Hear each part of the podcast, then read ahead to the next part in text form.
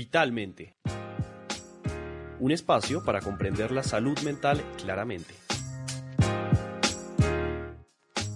Una producción del Departamento de Salud Mental de la Facultad de Medicina de la Universidad de La Sabana.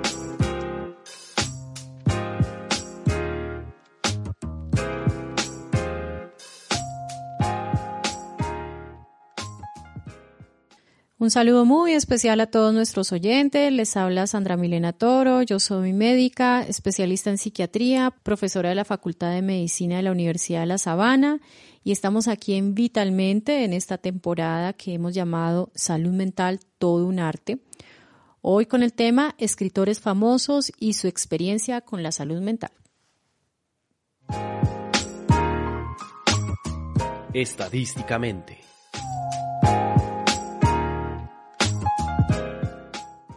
Y estadísticamente nos sirve para ir entrando en el tema del día. Entonces, quiero preguntarles, ¿sabían ustedes que para escribir textos complejos se requiere utilizar diferentes áreas del funcionamiento mental? Entre ellas se encuentran la atención, la memoria, el pensamiento, la inteligencia y el lenguaje. Definitivamente es algo mucho más que mecánico. Literalmente.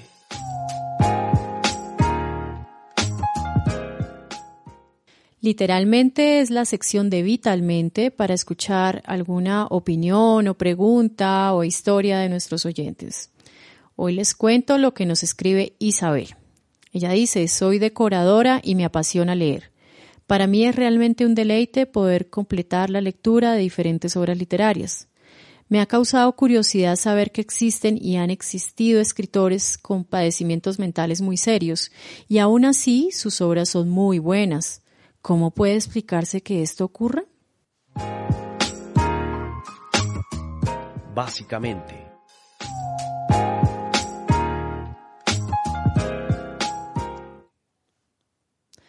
Bueno, básicamente Isabel nos está hablando acerca de esos artistas, de esos escritores que han logrado un reconocimiento y que a su vez se ha conocido que tienen experiencias importantes en relación a las enfermedades mentales. Y para hablar del tema eh, tenemos hoy a Mónica Lucía Suárez Beltrán.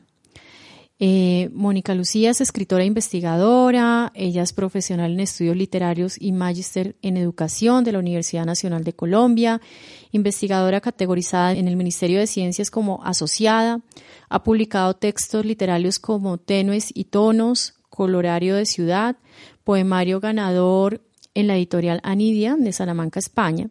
Su libro de poemas Cinco movimientos y medio en el espacio ha sido reconocido por posibilitar el diálogo con las artes plásticas y la danza. Madeja de voces y la antología personal Anatomía de la Niebla, que también fue otra de sus obras muy reconocidas. Ha sido invitada a diferentes eventos, entre ellos el Festival de Poesía de Nueva York. Es consejera distrital de Cultura en Literatura y líder de Poesía Expandida Colombia. Pues Mónica, muchísimas gracias por aceptar esta invitación. Creo que eh, tenemos una invitada inmejorable. Y empezando entonces con, con las preguntas.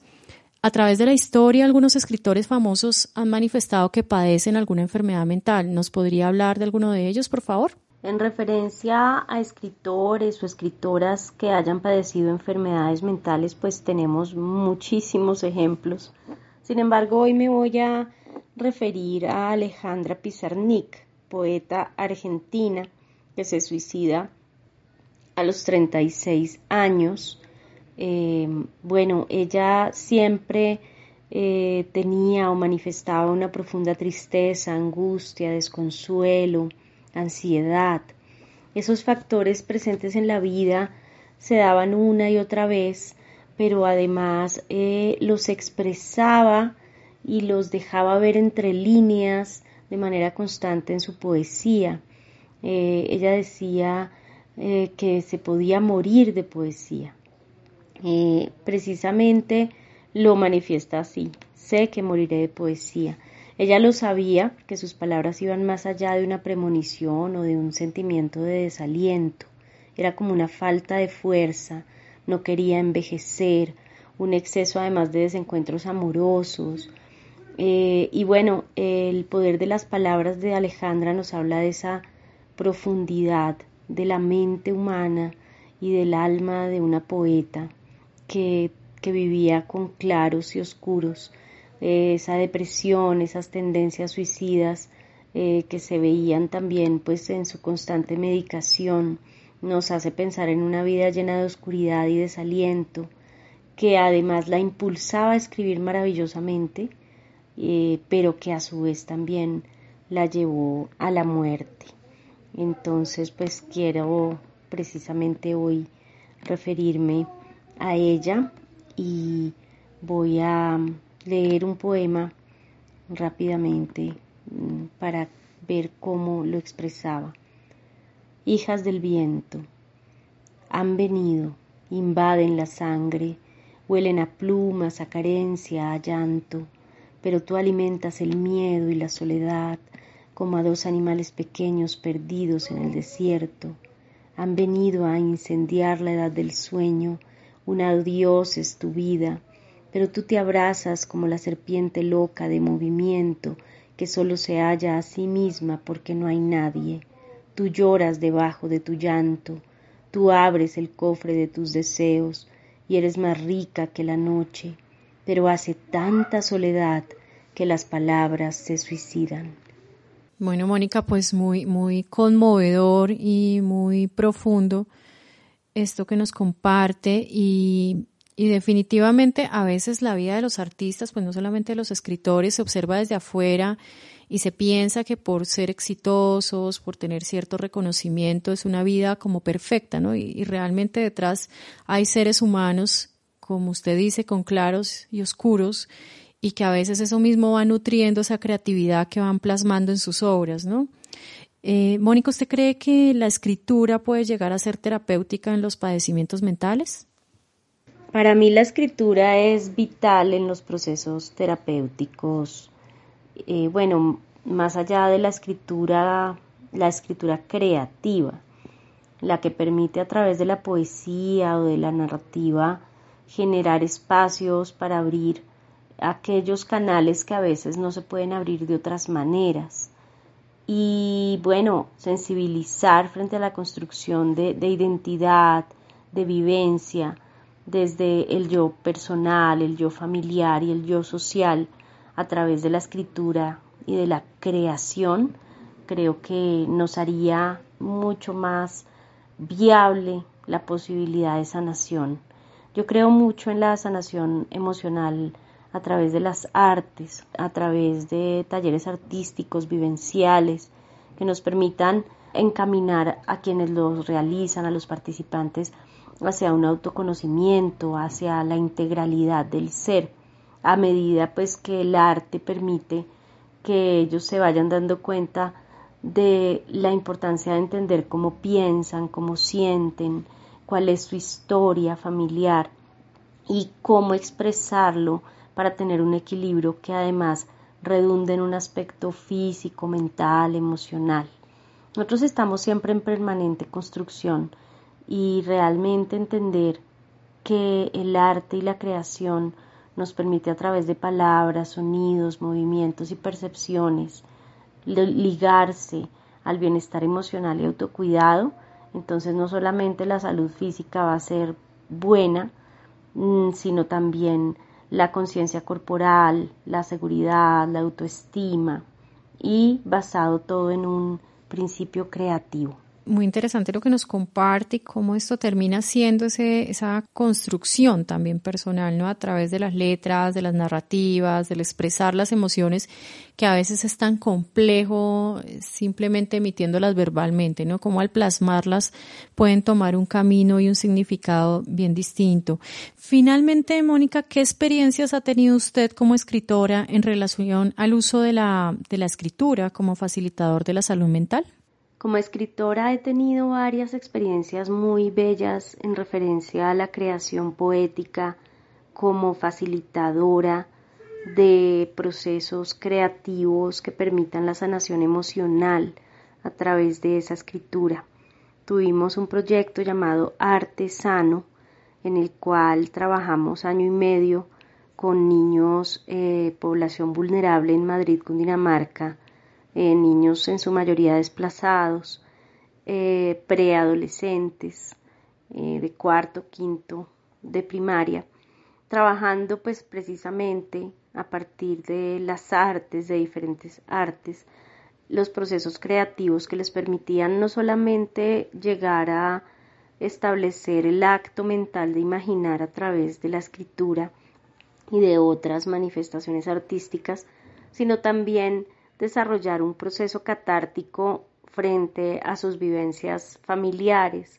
Tratábamos de trabajar tres eh, factores asociados que queríamos eh, suplir a través de la creación, que queríamos fortalecer para que se menguaran esas cifras Mm, respecto a la violencia, respecto a la drogadicción y eh, a la posibilidad de establecer una sexualidad muy temprana. Entonces, em, pues alrededor del autoconocimiento del cuerpo, de la posibilidad de la escritura para entenderse como mujeres, como hombres, eh, y de la creación poética y literaria, pues se logró un proceso muy interesante en el cual se vio que definitivamente la escritura permite no solamente sacar aquello que queremos decir y no podemos, sino canalizar cómo hacer luego para decirlo de otras maneras. Eso lo hemos trabajado con niños, con adolescentes, con adultos y ha sido realmente interesante darnos cuenta de esas posibilidades. Muy interesante ese programa que nos cuenta Mónica de Artesano. Eh, además de un trabajo con una población bien importante que son los niños, los preadolescentes y cómo, cómo se hacían intervenciones en, en temas que seguramente iban a repercutir eh, de forma muy, muy trascendental en la vida de estos niños, ¿no? Y a través de estas experiencias de escritura. Entonces, eh, muy, muy interesante eso que nos cuenta y nos plantea entonces eh, dudas y pues ojalá objetivos en ese sentido para todos los que trabajamos en salud mental y por supuesto para la comunidad en general. Muchísimas gracias Mónica por acompañarnos en este espacio. Concretamente.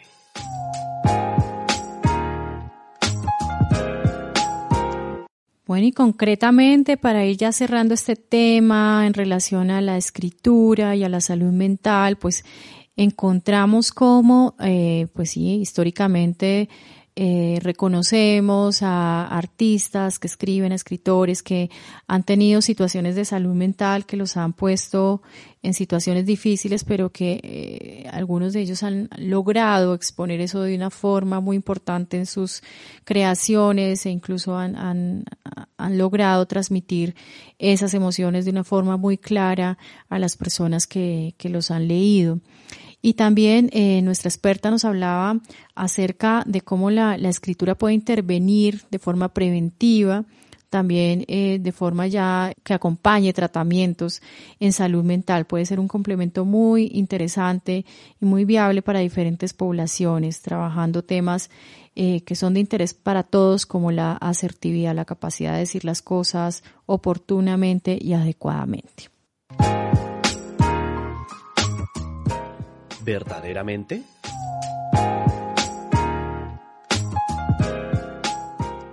Y para el espacio de verdaderamente solucionaremos una duda propuesta por alguno de nuestros oyentes. La pregunta de hoy es, ¿cuál es la sustancia psicoactiva más inofensiva? Y bueno, tenemos que, contestar que no hay ninguna sustancia psicoactiva que pudiéramos calificar como inofensiva todas por sus efectos a corto, a mediano o a largo plazo pueden causar daños tan graves como la muerte. Y en esto no podríamos excluir ni siquiera esas sustancias que se consideran legales como el alcohol, el cigarrillo o la cafeína. Entonces, todas en mayor o menor medida y dependiendo quién sea el que las consume, tendrán riesgos muy, muy altos en diferentes sentidos de la salud de los seres humanos. Bueno, muchísimas gracias a todos los que nos acompañaron en esta entrega. En la siguiente vamos a hablar acerca de la música, música que alivia la mente.